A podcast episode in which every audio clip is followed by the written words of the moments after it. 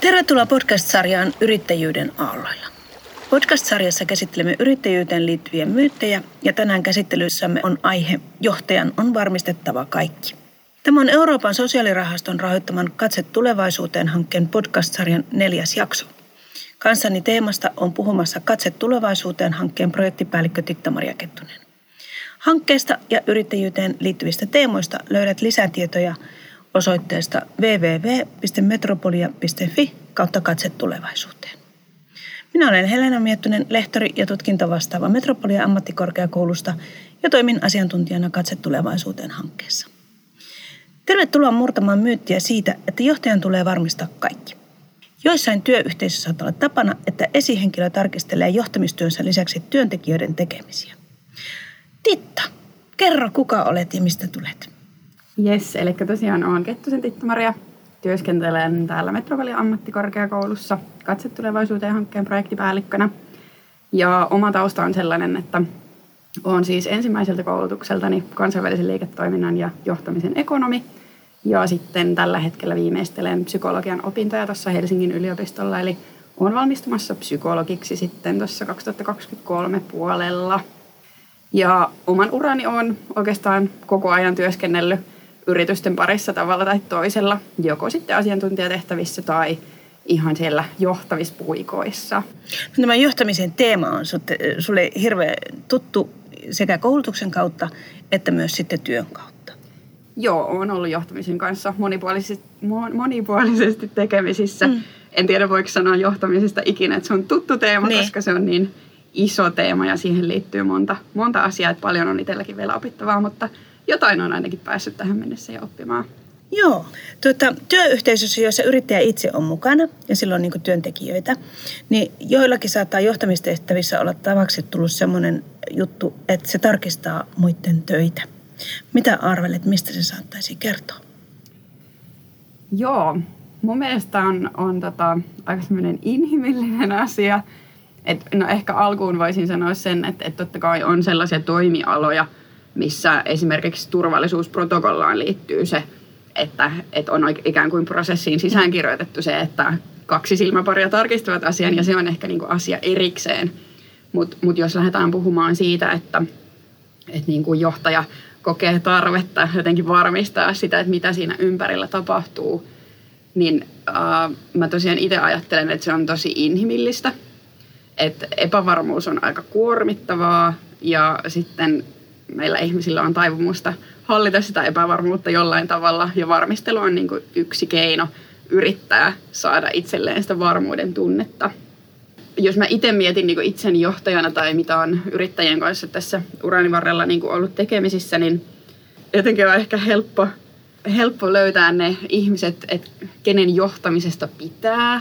Tai, tai jotenkin miettiä, että, että hei, että tämä on se tyyppi, joka mun mielestä on hyvä johtaja – mutta sitten siinä vaiheessa, kun itse on siellä johtajan saappaissa, niin on itse asiassa hirveän vaikea tietää sitä, että mistä se hyvä johtaminen tulee ja, ja mitkä asiat siinä omassa johtamisessa on sellaisia, jotka vie niinku asioita oikeaan suuntaan.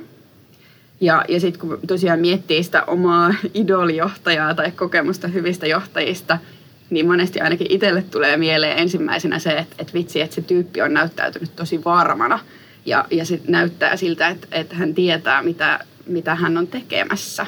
Hmm. Ja siitä syntyy helposti sit sellainen mielikuva, että johtajan pitäisi ikään kuin olla kartalla kaikesta ja, ja tietää koko ajan, mitä on tekemässä, mihin on menossa. Ja, ja sit siitä syntyy tavallaan se ajatus, että haluaa lähteä varmistelemaan asioita, koska voi olla tosiaan käsitys siitä, että vain varma johtaja olisi mm. hyvä johtaja.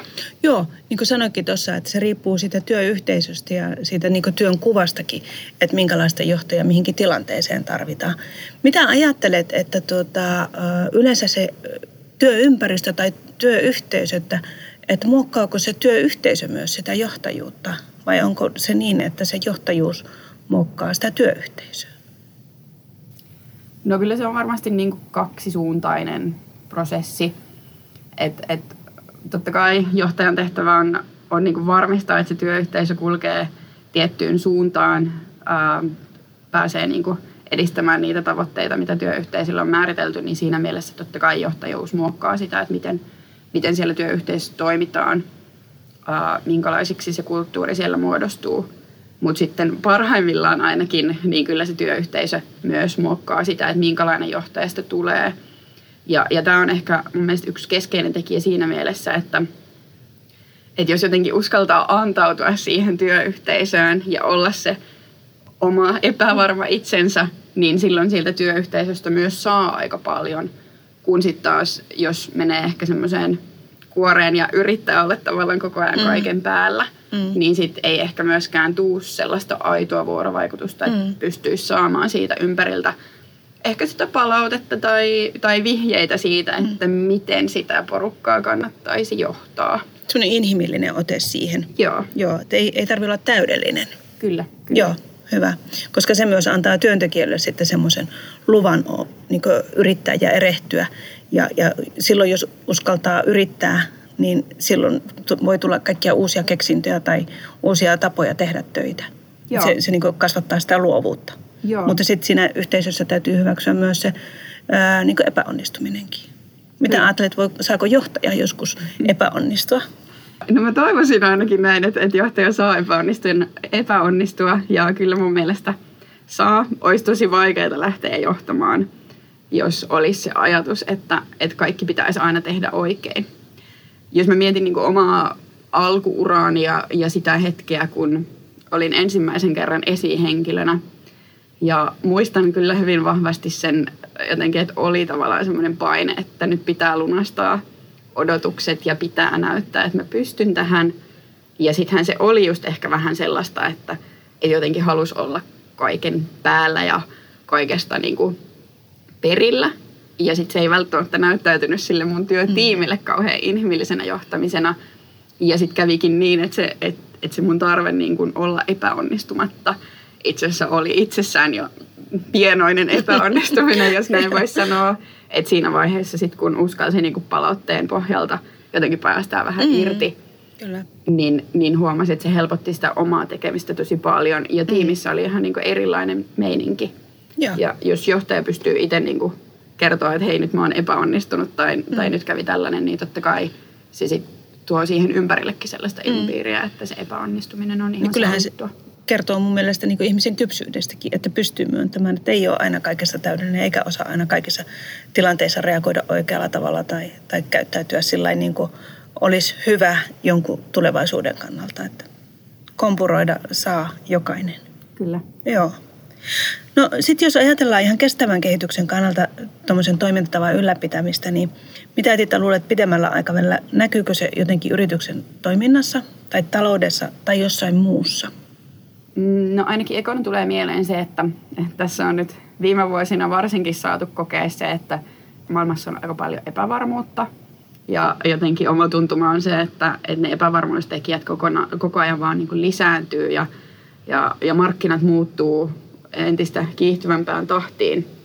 Ja, ja siitä oikeastaan päästään ehkä siihen ajatukseen, että, että niitä epävarmuustekijöitä tulee olemaan aina niin paljon – että yksi ihminen, vaikka olisi kuinka hyvä johtaja tai yrittäjä, ei pysty niitä niin kuin millään tavalla mm. hallitsemaan. Ja, ja sitten se, että jos pyrkii siihen tosiaan, niin kuin, että olisi koko ajan kaikesta kartalla, niin, niin tämä ristiriita ehkä aiheuttaa aika suurta kuormitusta. Mm. Että et menee tosi paljon energiaa siihen, että koko ajan niin huomaa, että pitäisi varmistaa toikin ja taas toikin ja, ja niitä asioita on vaan enemmän mm. niin varmasti se yrittäjän ja johtajan oma jaksaminen on yksi sellainen mm. asia, mikä tulee niin kuin nopeasti vastaan. Et, et se syö kyllä sitä omaa jaksamista ja sitä kautta yrittäjä ehkä pystyy antaa sitä omaa kaikista parastaan sille yritykselle. Mm. Totta kai sit jos miettii ihan niin kuin resurssimielessä, no se yrittäjän oma panos siinä tapauksessa, että käyttää paljon aikaa varmisteluun, niin, niin se menee tosiaan siihen varmisteluun mm. ja ikään kuin tuplatyöhön – sen sijaan, että se menisi siihen niin kuin omaan luovaan, innovatiiviseen tekemiseen, mistä yrittäjäkin todennäköisesti itse nauttii enemmän. Joo, ja sitten ehkä niin kuin toinen juttu, mikä tulee mieleen, niin kuin mikä liittyy siihen työyhteisöön, että et se, että jos johtajalla on niin kuin tarve varmistella koko ajan, niin, niin siitä ehkä syntyy usein myös semmoinen negatiivinen kehä, että sit ihmiset ei välttämättä myöskään jaksa enää ottaa sitä vastuuta, kun tulee se tunnelma siitä, että että no miksi mä nyt yritän, kun tämä johtaja kuitenkin käy vähän korjaamassa tai, tai tekemässä uusiksi mm. tai vähintäänkin mm. tarkistamassa sen, mitä mä teen, niin siitä tulee aika isoa niin kuin motivaatiohukkaa siitä, että ihmiset Kyllä. ei vaan sit jaksa enää antaa sitä omaa, omaa parastaan siinä työyhteisössä, mikä sitten oikeasti alkaa näkyä jo siellä mm. talouden puolella, että esimerkiksi asiakaskokemus ei ole niin hyvä Kyllä. kuin mitä se parhaimmillaan voisi olla. Sitten jos miettii niin kuin sitä vaihtoehtoista ratkaisua, että, että se ei olisikaan niin sellaista johtajalähtöistä tai, tai jotenkin johtajan varmistavaa toimintaa, vaan, vaan enemmän lähdettäisiin rakentaa sitä niin, että, että kun tehdään vaikka päätöksiä tai mietitään sitä, että mitä pitäisi seuraavaksi tehdä, niin osallistetaan porukkaa jo siinä vaiheessa. Mm. Niin, niin sieltä sitten taas tulee ehkä niitä mahdollisuuksia lisätä sitä työyhteisön kestävyyttä. Että et se, että ihmiset saa olla mukana siinä päätöksenteossa, se sitouttaa heitä siihen toimintaan, tuo lisää merkityksellisyyttä siihen Kyllä. työhön. Ja, ja sitten taas siellä talouden puolella, niin totta kai se, että jos teillä on koko tiimi miettimässä asioita, niin siinä on useamman mm. ihmisen havainnot ja mielipiteet mukana, jolloin ne päätöksetkin on ehkä niin kuin valistuneempia, jos näin voisi sanoa. Ja, ja silloin todennäköisemmin osutaan, osutaan oikeaan, tehdään niitä kestäviä ratkaisuja myös sitten talouden näkökulmasta. Ja sitten ollaan kaikki samalla kartalla. Kyllä, ja, ja, ja silloin Joo. just siinä tilanteessa, että kun ollaan samalla kartalla, niin jotenkin ehkä se vastuu jakaantuu useimmille hartioille. Se on totta kai ihan totta, mm. että johtaja ja yrittäjä on niin kuin tavallaan viime kädessä vastuussa, mm. mutta ei se tarkoita, että, että koko säkkiä pitäisi itse mm. kantaa. Että että tiimiläiset yleensä on kuitenkin sitä varten, että hekin haluaa onnistua, Kyllä. olla mukana ja, ja siten ottaa vastuuta siitä yhteisestä kokonaisuudesta. Niinpä. Kiitos Titta. Palataan tähän vielä tähän ensimmäiseen asiaan, että jos niitä asioita pitää varmistella tai muuta, olisiko työyhteisössä hyvä sopia jonkinlaiset pelisäännöt siihen, että, että miten niitä yhdessä sovittuja asioita tarkastellaan tai, tai mitä niille voisi tehdä, että varmistuu, että ne on tehty, että niitä ei tarvitse pelkästään sen johtajan tarkistaa. Joo, tämä on, on tosi hyvä pointti. Ja jotenkin ehkä itse pidin tätä niin itsestäänselvänä, että, että en tullut sitä aiemmin tässä maininneeksi. Mutta joo, kyllä mä ajattelen, että, että se, että työyhteisöön voidaan ikään kuin jättää sellaista vapautta tai, tai luottaa siihen, että, että ihmiset hoitaa hommansa ja jokaisella on oma vastuu, niin totta kai niistä pitää ensin keskustella, koska niin yllättävää kuin se onkin, niin me ei osata lukea toistemme ajatuksia. Mm, kyllä. Ja, ja sitten usein ehkä se varmistelun tarvekin voi voi itse asiassa liittyä siihen, että, että tosiaan jotain on voinut jäädä hoitamatta, mutta se ei välttämättä johdu siitä, että joku ei haluaisi tai osaisi mm. hoitaa sitä, vaan on vaan ymmärtänyt asian eri tavalla tai, tai ei ole sovittu riittävän selkeästi siitä, että kuka hoitaa mitä. Et, et joo, kyllä mä oon sitä mieltä, että et varmasti niin kuin se lähtökohta sille, että et johtajan ei tarvitse varmistella, mm. on se, että et puhutaan asiat auki, sovitaan se, että kuka tekee, mitä tekee, milloin tekee – ja, ja tota, sitten yhdessä seurataan sitä tilannetta, että, että toteutuuko asiat suunnitelman mukaan.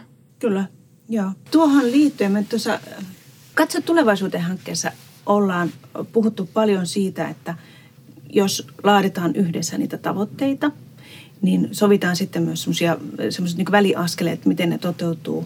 Ja, ja se on varmaan semmoinen yksi hyvä periaate siihen, että pidetään semmoisia check, checkpointteja siellä niin työyhteisössäkin, että yhdessä mietitään, kokoonnutaan ja mietitään sitten, että onko näihin tavoitteisiin päästy tai, tai, tai onko ne niin kuin, pelisäännöt niin noudatettu. Mitä muuta ajattelet, minkälaisia muita pelisääntöjä olisi hyvä olla työyhteisössä, jos ajatellaan niin työn tekemistä? Ihan tavallista arkityön tekemistä. Tarviiko siellä olla? No se varmasti riippuu hyvin paljon nyt siitä työn tekemisen kontekstista, että minkälainen työpaikka, minkälaisessa ympäristössä tehdään. Um, kyllä varmasti niin kuin jonkinnäköisiä pelisääntöjä on ihan hyvä olla. Yleensähän ne on aika tämmöisiä, mitä mä sanoisin, niin kuin normaaleja käyttäytymissääntöjä, että, että mm. muistetaan tervehtiä ja kiittää ja, mm. ja tämän tyyppisiä. Ja niitä nyt ei ehkä erikseen välttämättä tarvitse käydä läpi, jos ei niissä haasteita ole.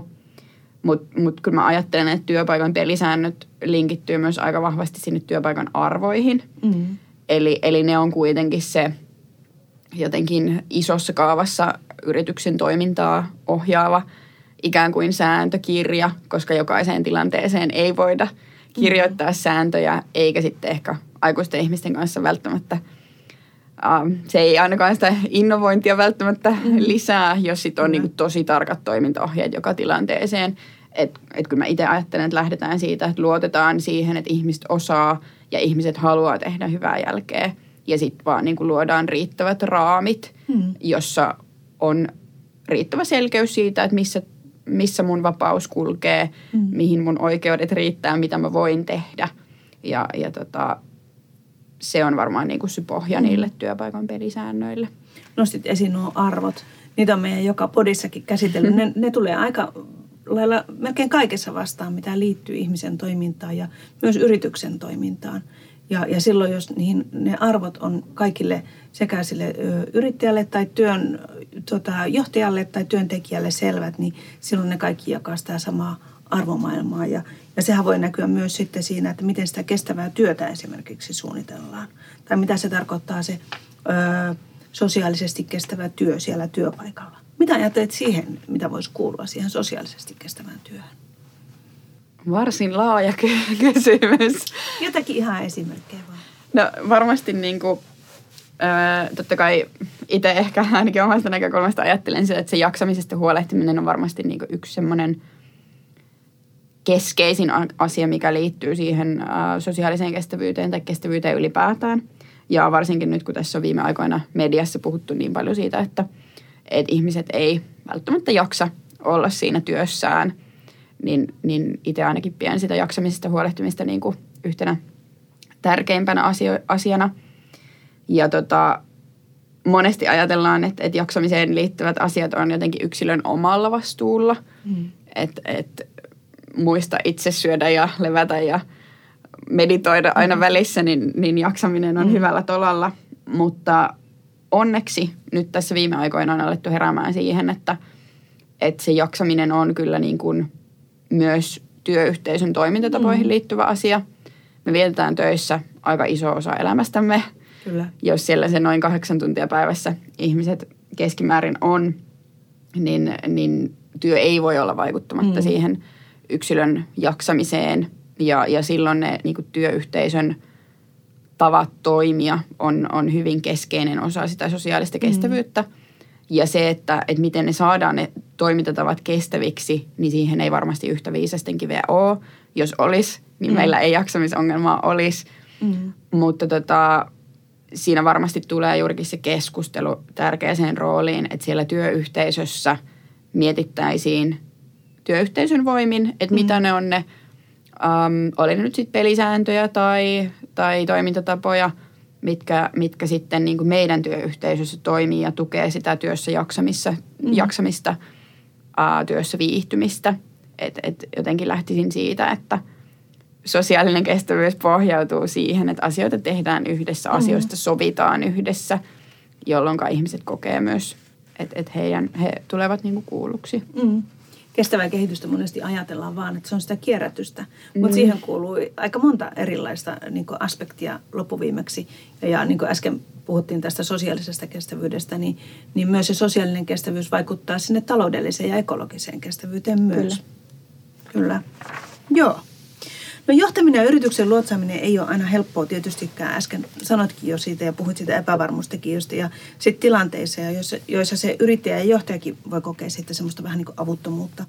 Mitä ajattelet, mitä esihenkilö voisi tehdä, jotta sitä epävarmuutta sietäisi, sietäisi tai mistä se voisi saada se johtaja tukea omalle työlleen?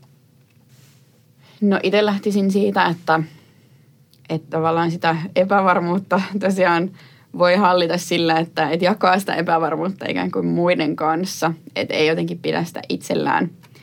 Ja, ja siinä tapauksessa, niin kuin, jos miettii ihan sitä päivittäistä toimintaa, niin se, että mistä sitä tukee siihen omaan epävarmuuteen tai, tai mm, työn hallintaan saa, niin kyllä se varmasti se lähin apu löytyy siitä omasta tiimistä. Mm.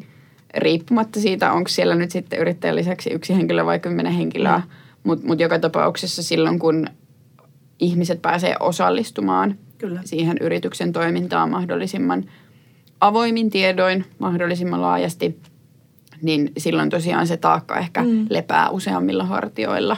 Kyllä. Niin itse lähtisin siitä liikkeelle. Totta kai äh, sit on niitä tilanteita, missä ihan ammatti apu mm. voi olla tarpeen, riippuen tilanteesta. Mm. Se voi olla joku ulkopuolinen konsultti tai, tai esimerkiksi hanke, niin kuin me Katse mm. tulevaisuuteen hankkeena täällä Metropoliassa ollaan yrittäjiä varten.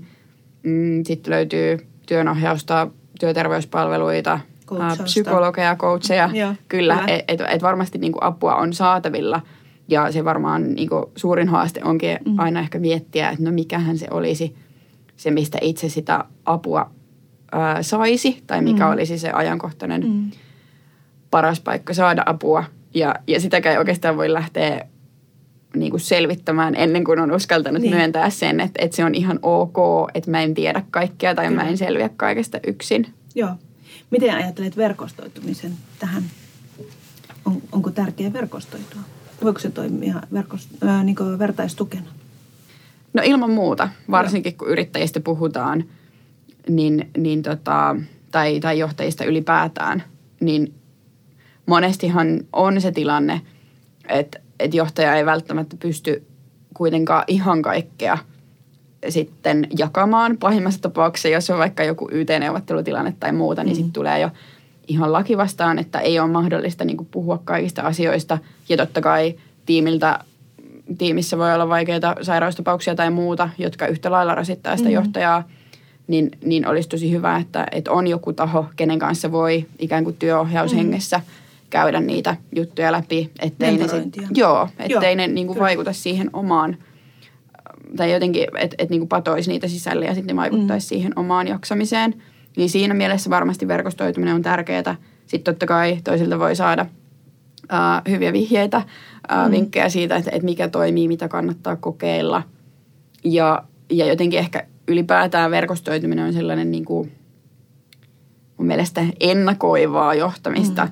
Että on tosi vaikea lähteä verkostoitumaan siinä vaiheessa, kun sulla on vähän niin kuin housut jo kurassa ja, ja oikeasti tarvis apua, koska sittenhän se menee vähän siihen, että alkaa pyytelee niin. ympäriltä, että mä tarvisin tätä niin. ja tätä, jolloin sitten toiset saattaa ehkä herkemmin olla silleen, että mm. nyt just ei ole aikaa. Mm. Mutta sitten jos sitä verkostoitumista tekee niin – että siinä vaiheessa, kun on vielä hyvä tilanne, mm. niin miettii, että, että ketkä on ihmisiä, jotka inspiroi mua tai kenen kanssa meillä voisi olla jotain Kyllä. yhteistä, niin, niin silloin on huomattavasti helpompi lähteä liikkeelle, koska ehkä se lähestyminen voi olla enemmän sitä, että hei, mm. että mä huomasin, että meillä on jotain yhteistä ja ehkä voisin olla sulle avuksi joo. sen sijaan, että ensimmäisenä on pyytämässä, että voitko niin, pelastaa kyllä. mut. Joo, joo, joo.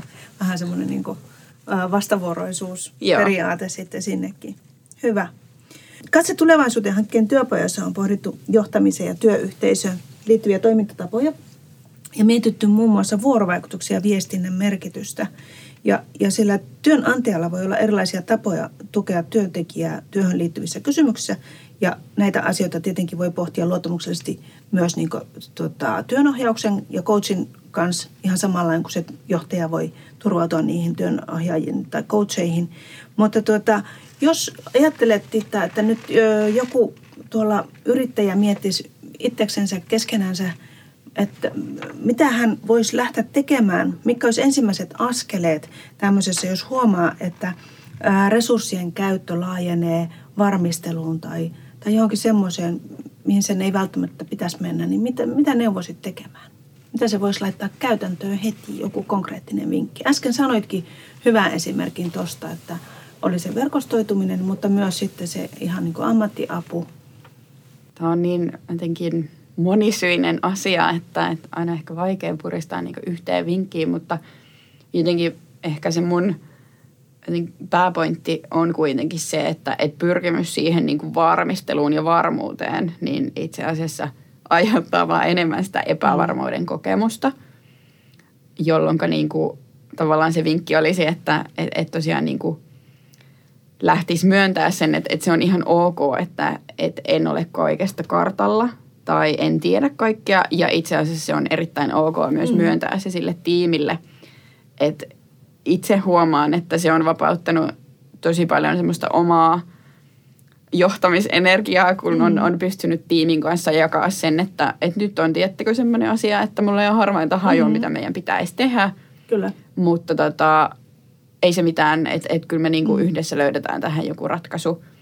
Ja, ja totta kai se on niinku aika luonnollista, että et siinä vaiheessa, kun niitä päätöksiä tehdään vähän vaillinaisen tiedon varassa, ei voi tietää, mihin se johtaa. Mm. Niin, niin jotenkin sitten, että et pystyisi niinku olemaan itselleen armollinen siinä, että et tieto tai, tai niinku päätös tehtiin sen hetkisen parhaan mm. tiedon valossa – Kyllä. Ja sitten mikä ikinä se lopputulema onkaan, Joo. Niin, niin se on paras, mi- mihin siinä hetkessä pystyttiin. Ja sitten voidaan lähteä siitä taas petraamaan seuraavaa kertaa varten. Joo. Et jotenkin niin kuin se oman epävarmuuden ja epätietoisuuden hyväksyminen ja jakaminen muille, niin siitä mä lähtisin itse mm. liikkeelle. Joskushan se voi olla myös sportti semmoisen, että – on avoimempi uusille vaihtoehdoille, mm. jos ei olekaan semmoista valmista sapluunaa, että mitä pitäisi lähteä tekemään. Että sitten lähdetään niin enemmän kokeilemaan ja sitä kautta voi tullakin jotakin uusia ideoita. Joo, se on juurikin näin, että, että siinä vaiheessa, kun sulla ei ole, sä et ole niin etukäteen päättänyt, mm. että nyt mun pitää tietää tämä asia, ja jotta mä tiedän sen, niin me lähdetään tekemään tätä tällä tavalla. Niin kun se päätös ei siellä taustalla ole, niin sä oot huomattavasti avoimempi jotenkin huomaamaan sitä, että mitäs kaikkia mahdollisuuksia mm. siinä ympärillä on. Ja sitten ehkä tarttumaan niihin vähän eri tavalla. Mm. Että et se ehdottomasti kyllä se jotenkin epätietoisuuden hyväksyminen mm. niin vapauttaa nimenomaan Joo. sitä, että osaa tulla pois jotenkin semmoista tunnelinäöstä ja, ja katsoa ympärilleen 360 astetta. Ja jos siinä on vielä tiimi, joka tekee Joo. sun kanssa sitä, niin, niin se on ihan niin kuin loistava tilanne. Joo, Joo. Ja se, mitä se varmaan vaatii, niin on läsnäolo. Eli sitä sä et voi niin kuin, tehdä mm. puolivillaisesti tai toisella kädellä tai multitaskata, vaan silloin täytyy olla läsnä siinä sen porukan kanssa suunnittelemassa ja miettimässä, että, että mitäs, mitäs me nyt tämä asia ratkaistaan. Joo. Joo. Läsnäolo on varmasti niin kuin, ehkä johtajan semmoinen tärkein supervoima, jos näin voisi sanoa. Ja Joo. se ei ole aina niin helppoa kuin miltä ei. se kuulostaa. Niinpä, jos hommat odottaa niin takaraivossa koko ajan joku seuraava, seuraava askel, mutta pitäisi pystyä miettimään, että eilisen tai taaksepäin ei voi mennä eikä mm. tulevaan, niin täytyy olla niin kuin vaan tässä hetkessä. Joo. Juuri tässä ja nyt. Kyllä. Joo. Kiitos Titta ja kiitos kuulijat. Kiitos. Tämä oli Euroopan sosiaalirahaston rahoittaman Katse tulevaisuuteen hankkeen podcast-sarjan neljäs jakso. Kiitokset kuulijoille siis ja kiitos Titta vielä kerran ja tulkaa kuuntelemaan seuraavaa podcastia. Lisätietoja hankkeesta löydät osoitteesta www.metropolia.fi kautta katse tulevaisuuteen.